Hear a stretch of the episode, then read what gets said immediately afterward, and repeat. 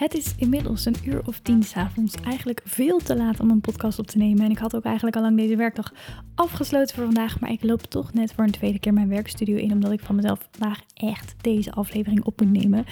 Het is een aflevering die ik telkens uitstel, omdat ik eigenlijk misschien niet zeker wist of ik hem wel kon maken. Ik wilde namelijk alle lessen opnoemen die ik heb geleerd van een jaar podcast maken. En dat vind ik dus juist net zo moeilijk. Want na een jaar voelt het eigenlijk nog steeds of ik gewoon maar wat doe. En tegelijkertijd is dat precies een van de geheimen die mij zo helpen in het ondernemen. Maar daarover dan straks meer. Want ik maak dus nu een jaar deze podcast, de Gouden Lijntjes podcast. Hoi, welkom. Waarin ik elke aflevering met een nieuwe creatieve gast kletste over onze creatieve loopbaan en het ondernemerschap, alle dingen achter de schermen en zo. En ik ben in januari 2023, dus begin dit jaar, begonnen. En dit wordt alweer de 25e aflevering, dus dat is een behoorlijke bak. En het was ontzettend fantastisch. Er zijn zo ontzettend veel leuke hoogtepunten geweest. En ik drop hem er meteen maar even in. De podcast gaat namelijk stoppen in zijn huidige vorm. En ik ga je uitleggen waarom. En een kleine spoiler, het is niet omdat het geen succes was, want dat was het zeker. Maar omdat ik een strategische ondernemerskeuze ga maken. En dat leg ik straks allemaal uit. Maar die podcast in principe was ook een strategische ondernemerskeuze. Of eigenlijk een beetje van allebei. Ik was voor 2023 was ik eigenlijk iets te veel bezig met productiewerk, zal ik het maar noemen. Dus ik had heel veel werk in de opdracht gedaan. Ik werk dan bijvoorbeeld voor tekenmerken of voor Koffietijd. Of die vraag dan, kan je dan een kleine tutorial maken van het een of het ander met dit en dit materiaal? Dat kan ik zeker. Dat is hartstikke leuk. Maar dan ben je heel veel opdrachtjes aan het doen om te doen. En ik had weinig dingen waar ik echt zelf mijn passie helemaal in kwijt kon. Als in mijn eigen nieuwe nieuwsgierigheid prikkelen. Natuurlijk zijn alle kleine opdrachten heel erg leuk om te doen. En daar ontwikkelde ik ook zeker in. Maar er was een soort, er jeukte iets, er kriebelde iets om iets anders te doen dan alles wat ik elke keer deed. En ik had eigenlijk ook heel veel zin om allemaal toffe mensen te ontmoeten. Ik zag via Instagram en allerlei andere plekken zag ik heel veel leuke mensen waarvan ik dacht, daar zou ik echt graag een keer een koffietje mee doen. Maar dat kwam er telkens niet van. En daarbij het strategische deel is dat Instagram, waar ik voornamelijk heel veel op zit, is natuurlijk vrij vluchtige communicatie. Dus ik vlog daar regelmatig op Instagram stories. En dat verdwijnt na 24 uur weer. En normale Instagram posts zijn ook, ze blijven wel staan, maar mensen zien ze niet meer heel veel. Reels doen het tegenwoordig iets beter, maar het blijft niet al te lang staan. Instagram is best wel vluchtig gemaakt. En ik dacht, het is tijd om wat meer op duurzame platformen te gaan zitten.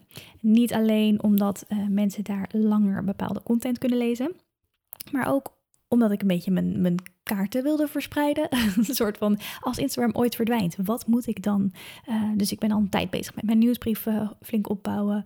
Ik wilde al meer met YouTube doen, daarover straks ook later meer. En ik wilde iets hebben van, ik ben meer aan het bloggen trouwens, zijn er ook veel blogs op mijn eigen website te vinden, zodat mensen me daar ook meer kunnen vinden, zodat ik minder afhankelijk ben van dat platform Instagram.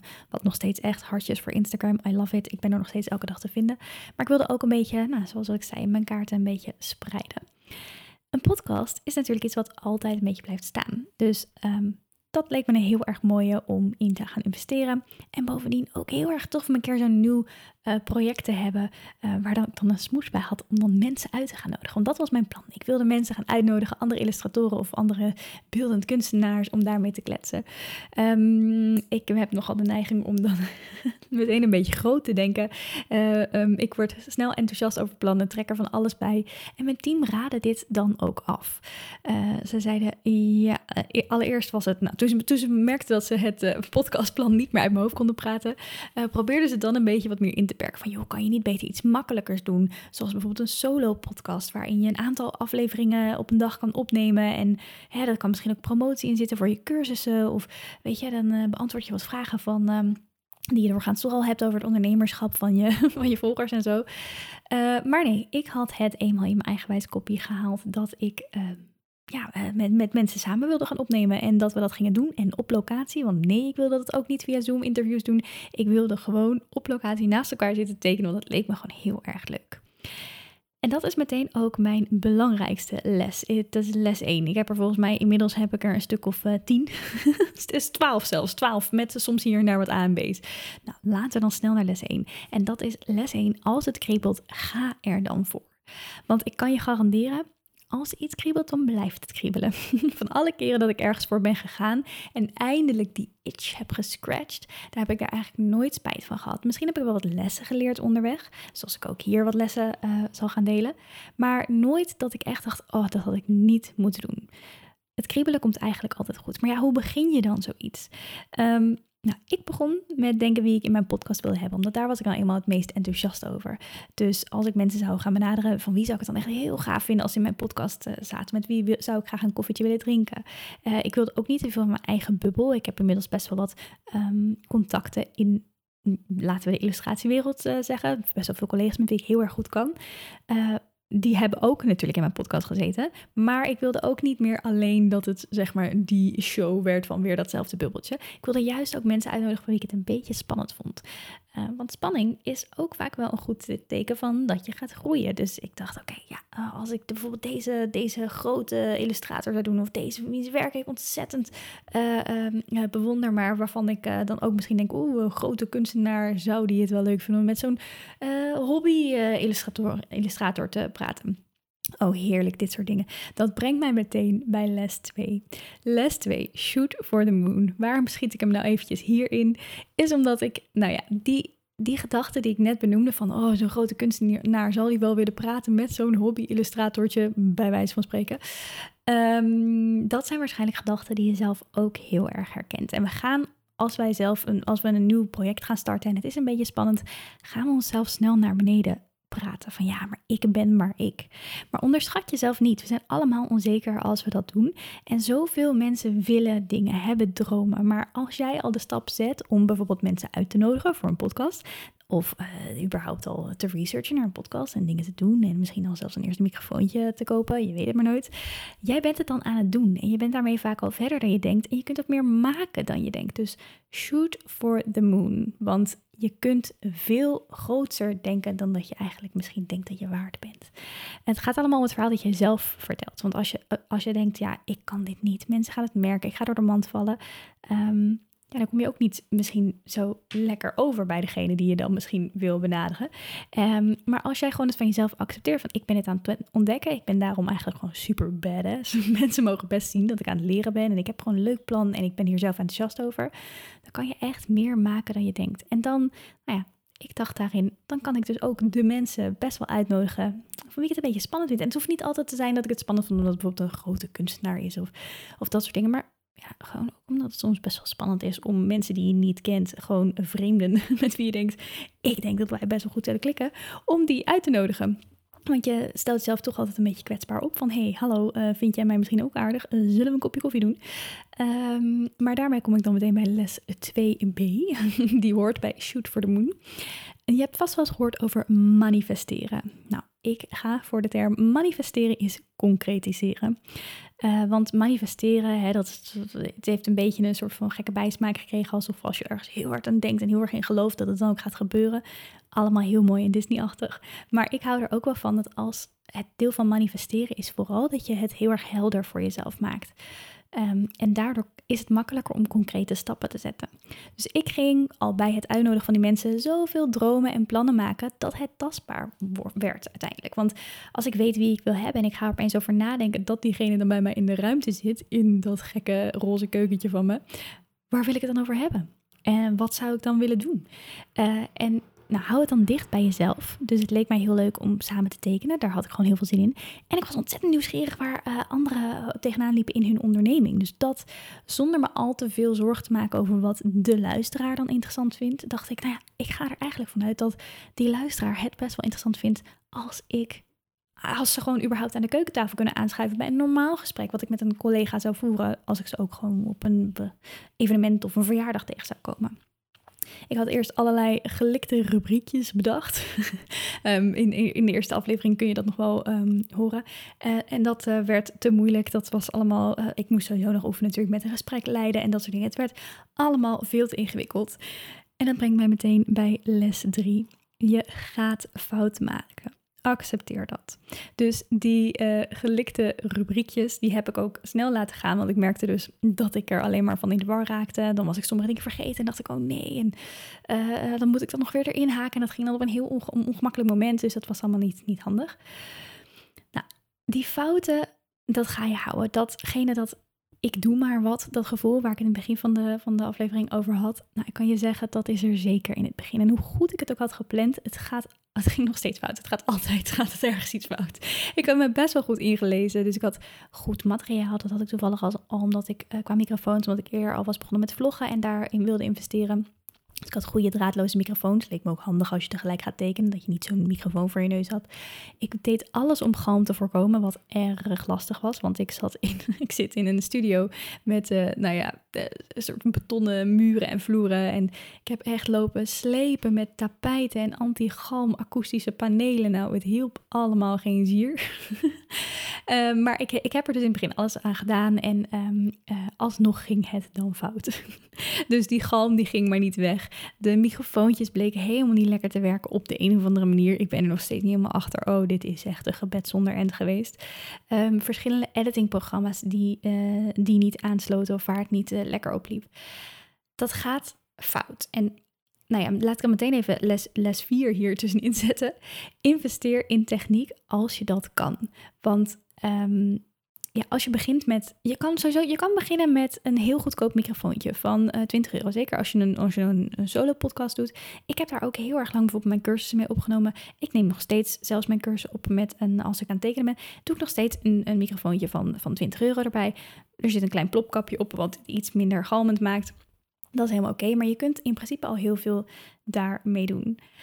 Maar accepteer ook dat als je een fout hebt gemaakt en het werkt niet zo lekker als je zou willen, dat je dan ergens anders in kan investeren. Het bespaart je ontzettend veel frustratie. Dus bijvoorbeeld die draadloze microfoons van Rode, van een heel goed merk wat ik had, die het niet deden. Ja, ik heb daar veel te lang aan vastgehouden. Ik dacht, ja, maar dit zijn gewoon goede microfoons. Ze kosten, volgens mij was het zo'n setje van 2, kostte €400 of €300, ik weet het niet eens meer.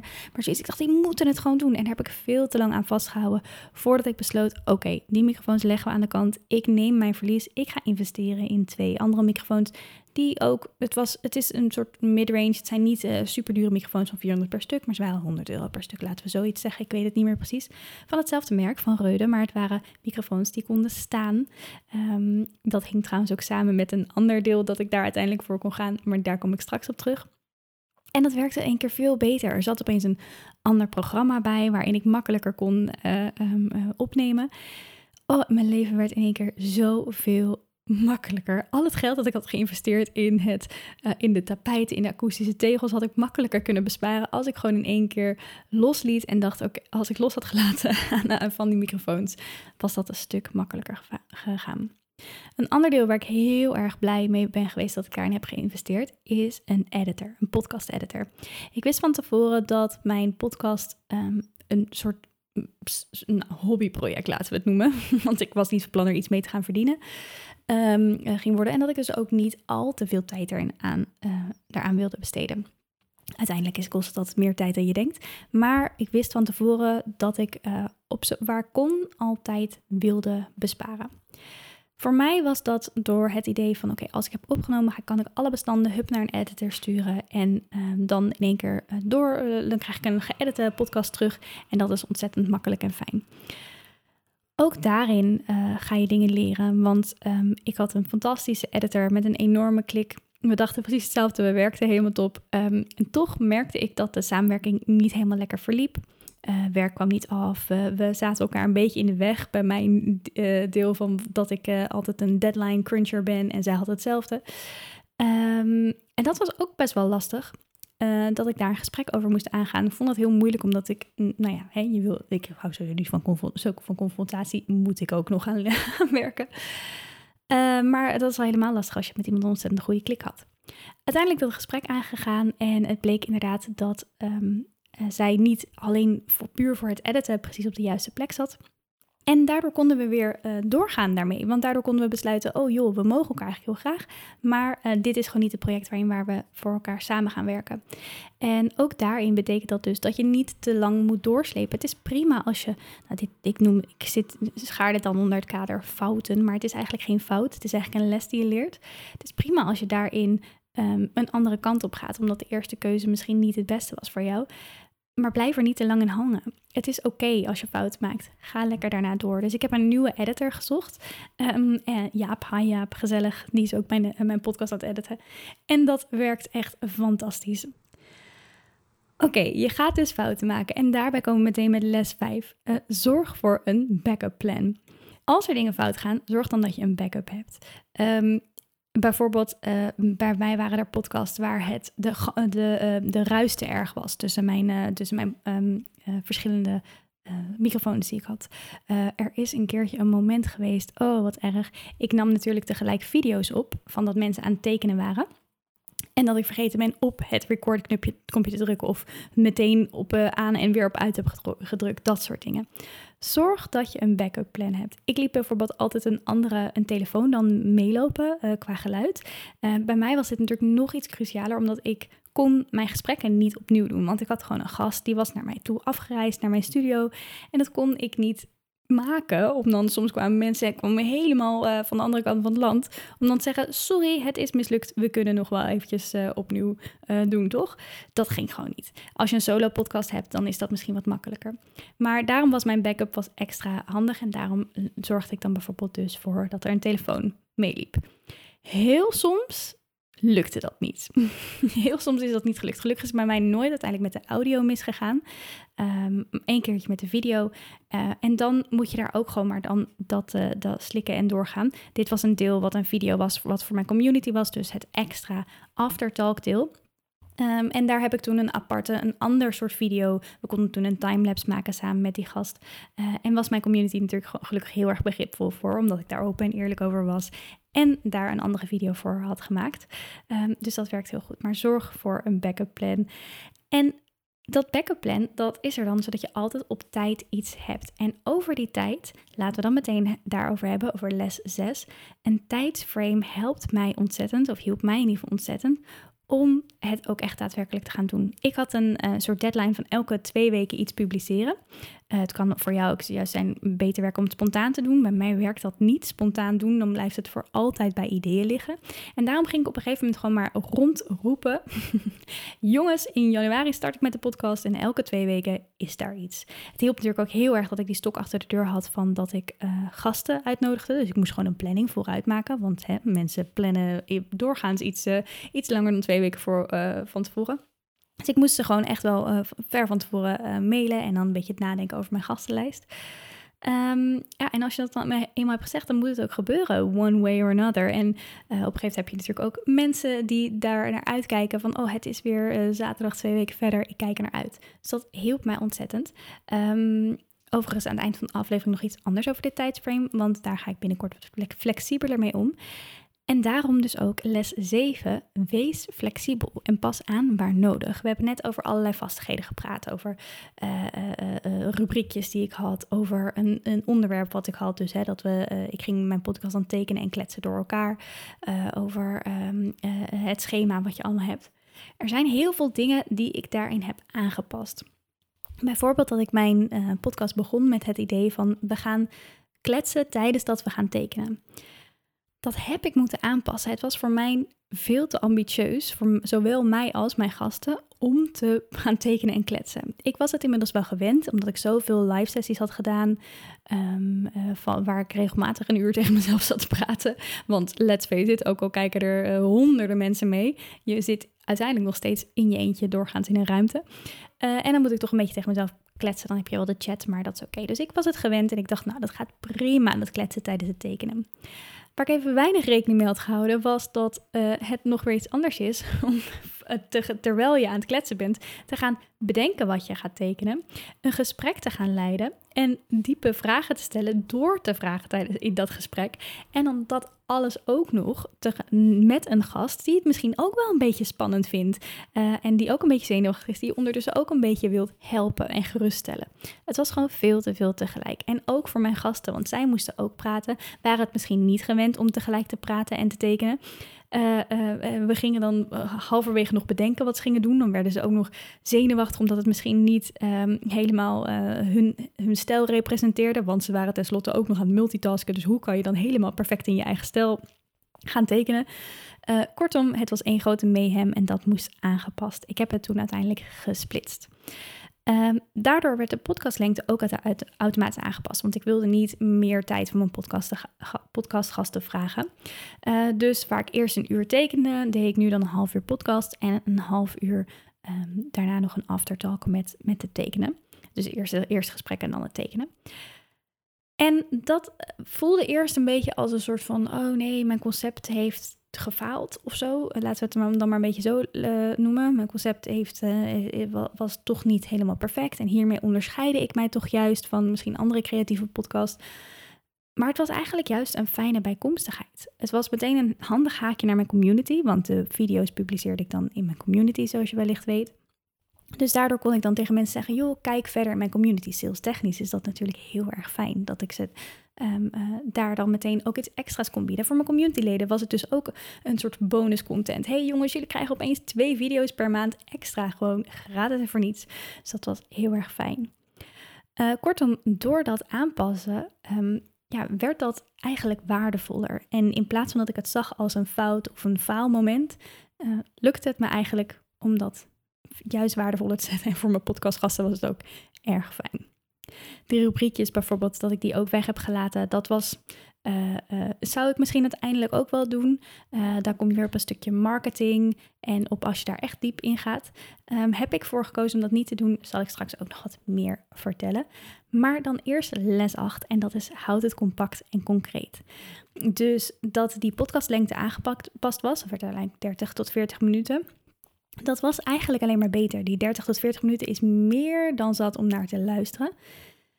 Ik denk wel dat als ik misschien iets anders zou doen... nou, laten we dan nu alvast even terugkomen op die rubriekjes. Als ik echt mijn podcast heel erg zou structureren... en helemaal sales ready zou maken... dan zou het wel handig zijn om het inderdaad... op te kaderen in verschillende rubriekjes, in verschillende stukjes. Want 30 tot 40 minuten is alsnog best wel lang. En het is best wel lastig om daar een lopend gesprek van te maken. Ik ben geen journalist. Ik hou van schrijven. Maar ik ben doorgaans helemaal niet gespecialiseerd in interviews. Nou vind ik mijn gast heel interessant. Dus met een beetje doorvragen en open vragen kom je een heel eind. Oh, trouwens een boekentip die ik daarvoor heb gelezen was Socrates op sneakers. Vond ik echt heel erg interessant om te lezen over open vragen stellen. Ga niet per se over podcast, maar ook in het dagelijks leven. Dus dikke tip om die sowieso even te lezen. Maar mocht je zelf aan het denken zijn, oké, ik ben aan het structureren en ik vind het misschien moeilijk om 30 tot 40 minuten te praten, dan zouden dat soort rubriekjes wel kunnen helpen om het lekker spicy en snel te houden. Dus dat is ook een heel erg leuke. Een andere, laten we dat les 9 noemen, tip die helpt om een gesprek goed te structureren, is een begin- en een eindvraag. Deze kreeg ik van mijn eerste editor, was een heel erg fijne om te horen. Dat je geen ingewikkelde scripts hoeft te schrijven. Ik las wel vaak even een introotje voor, want dat is fijn. Dan heb ik heel eventjes ook zelf, dan weet ik zeker dat ik alles heb afgecheckt. Ik had vaak in het begin heel eventjes kort ook voor mezelf opgeschreven van... oké, is de telefoon uit? Staat de camera aan? Staat die camera aan? Zeker nadat ik dat een keertje vergeten was. Heb ik de hashtag genoemd? De hashtag Gouden Lijntjes podcast. Heb ik genoemd dat daarna een video staat in de community? En dan eventjes een intro over mijn gast, zodat ik zeker weet dat ik hen ook helemaal recht aan doe en dat ik geen dingen vergeet, want dat zou vervelend zijn. Maar verder waren het vooral steekwoorden, zodat ik ook lekker flexibel kon zijn in het gesprek zelf en dat het gesprek niet te stijfjes werd. Eigenlijk deed ik dus alleen een begin- en een eindvraag, want anders dan had ik ook naast zo'n introotje dat het zo was, Pietje doet dit en dit en dit en die zit daar en daar en daar en dit zijn, maakt deze workshops en die cursussen en dit is de stijl en heel erg leuk. Nou, welkom Pietje. En dan punt. Of hoe is het? Dus dat is heel lekker om in ieder geval alvast een beginvraag te hebben. Bijvoorbeeld, je deed laatst dit of je staat bekend om dat. Hoe ervaar je dat zelf? Of wat heeft dat project laatst met jou gedaan? Dat was heel erg fijn, omdat je dan eigenlijk snel al een gesprek hebt. En als je dan een beetje open vragen hebt, dan liep het vanzelf ook wel. Dus dat is ook lekker om die eindvraag te hebben. Omdat als je aan het kletsen bent, juist omdat het zo lekker loopt... Dan gaat het maar door. Ik ben natuurlijk ook heel vaak, achteraf eigenlijk juist met mijn gasten, als alle opnames al af waren, ben ik echt nog uren doorwezen kletsen. Want dat is het gewoon. Als je in elkaars eigen goede vibe zit, dan gaat dat gewoon door. Maar je moet wel ergens rekening mee houden dat je niet uren kan gaan opnemen. Dus daarvoor is die eindvraag ook ontzettend handig. Dat je een klein beetje je timing in de gaten houdt en dan dus ook nog een uitsmijter kan doen. Dat zegt om af te ronden, nog even dit leuk. En dan voelt het niet zo van, oké, we moeten nu stoppen met praten, want we zitten aan het eind. Moest ik ook wel zeggen hoor. Maar dan kan je in ieder geval nog zeggen, nou, nog een laatste. En dan rond je dat op een mooie manier af. Ook als je dan, want we gaan nu toch weer een beetje in de structuur en de tips. En ik probeer de structuurtips, de vastigheid af te wisselen met de losse tips. En daarom les 10... Ik bleef het als mijn uitlaatklep zien in plaats van me te verliezen in wat moet. Dus je mag veranderen. We hebben het al over die flexibiliteit gehad. Je mag het alles zo doen als je zelf wilt. Want je bent, tenminste, misschien heb ik dat zelf, dat je bent geneigd om te blijven hangen in consistentie en in verwachtingen van anderen. Dus je denkt, ja, maar mensen verwachten het nu eenmaal van mij. Dus ik kan nu niet in één keer een aflevering gaan maken over mijn kat. Heb ik toevallig niet gedaan. Maar het zou kunnen. Ik kan nu niet in één keer de rubriekjes weghalen. Of ik kan niet in één keer dit aspect weghalen. Ik kan nu niet in één keer heel iemand anders gaan uitnodigen. Ik heb op een gegeven moment in aflevering 4 of 3... heb ik Celine Charlotte uitgenodigd, wat helemaal geen illustrator is. Maar ik vond haar wel vind haar mega inspirerend. Maar ja, het past niet helemaal in het traject. Als jij denkt de hele tijd in wat moet en wat de structuur is, dus wat zijn mijn rubriekjes, wat is de consistentie, dan verlies je een beetje je passie. Tenminste, dat gebeurt bij mij heel erg. Ik wilde het dus echt als mijn uitlaatklep blijven zien. En nou, misschien is dat niet heel handig voor de consistentie en dus voor de consistente groei waarvan ze zeggen, ja, dat moet je uiteindelijk met een podcast hebben. Maar wel voor oefening, want uiteindelijk is dat hetgene wat telt. En misschien even heel cru dan nu, maar er luistert in het begin nog helemaal niemand mee. Zelfs als je in het begin, misschien heb je 10 luisteraars. Dat is natuurlijk al fantastisch, want ga eens maar tegenover een groep van 10 mensen zitten praten. Dat is soms al best wel spannend, dus mag je zeker ontzettend trots op zijn. Maar fouten maken is voor zo'n relatief kleine groep is dat helemaal niet erg. Zie het als jouw speelveld van een paar van je echte fans bij wie je alles mag uitproberen. Kijk, later, als jij straks 10.000, 100.000 luisteraars hebt die allemaal op een vaste rubriek zitten wachten, dan wordt die drempel misschien een stuk hoger. Maar nou goed, dan mag je natuurlijk nog steeds veranderen, want ik zie genoeg grote ondernemers die dat doen. En juist van dat soort strategische keuzes wordt hun bedrijf en hun podcast sterker. Maar het belangrijkste is dus oefenen met je eigen koers varen, nu je nog niet zoveel te verliezen hebt. Dus kijk naar wat jij leuk vindt. Eigenlijk als we weer helemaal naar les 1 gaan, van dat als het kriebelt, volg het. Blijf dat doen, ook al betekent het dat je misschien dingen moet veranderen. Het is jouw platform. Jij creëert dit. Je zit aan niemand vast. Ik heb dit ook vaak met mijn Instagram. Dat ik dan daar ook denk, omdat ik daar best wel veel volgers heb. En dan dus denk, ja, maar ze verwachten nu dit. Ik ben nu met aquarel aan het tekenen. En dan moet ik nu ook weer een aquareltekening gaan maken. Maar als je dat constant blijft doen en blijft denken, dan volg je niet je eigen kriebel, je eigen passie. En dat is uiteindelijk hetgene, die authenticiteit is hetgene wat mensen aantrekt. Dus blijf die vooral ook doen. En dan les 11. Neem je tijd. Och man, ik had even onderschat hoeveel tijd het kostte. Dat is sowieso een slechte gewoonte van mij. Ik onderschat vaak hoeveel tijd dingen kosten. Het is namelijk niet alleen het ene uurtje opnemen en nog even nakletsen natuurlijk. Maar je bent ook bezig met klaarzetten, met voorbereiden, met mensen uitnodigen. Research doen naar gasten. Heen en weer mailen, ook al heb ik daar natuurlijk een team voor. Maar ik wilde ook, dit was zo'n persoonlijk project van mij, en ik wilde zo met deze mensen zelf connecten, dat ik dat ook veel zelf wilde doen. Maar ook daarnaast de marketing en zo. Je wil stories over je podcast maken op Instagram. Je wil het aan de man brengen. Ik had een nieuwsbrief waar ik het naartoe sturen. Laten we dan meteen dit les 11b noemen.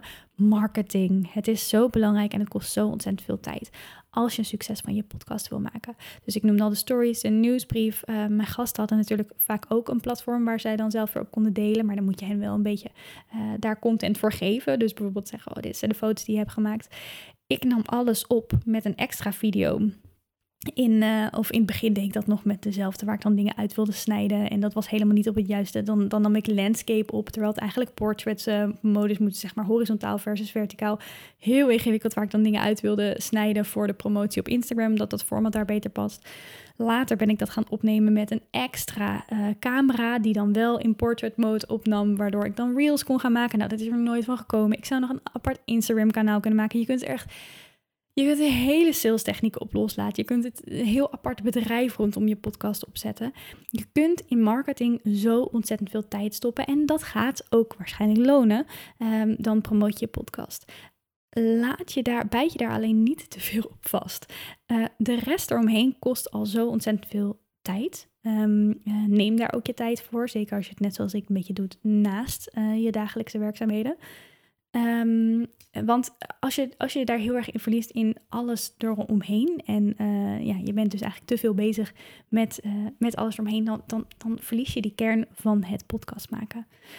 Onderschat dus niet hoeveel tijd het kost, maar baken het misschien ook voor jezelf af. Dus voor mij had ik heel duidelijk, ik wil er maximaal bijvoorbeeld 2 dagen per aflevering mee bezig zijn. Het werd soms iets meer.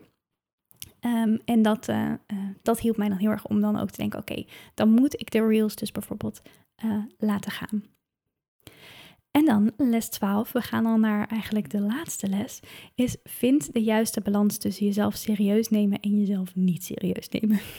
Dus stel dat jij een podcast gaat beginnen, dan is het natuurlijk heel erg belangrijk om jezelf serieus te nemen. Hè? Van je gaat echt iets doen, ik heb het al gehad over investeren in bijvoorbeeld de technieken, misschien zelfs een editor.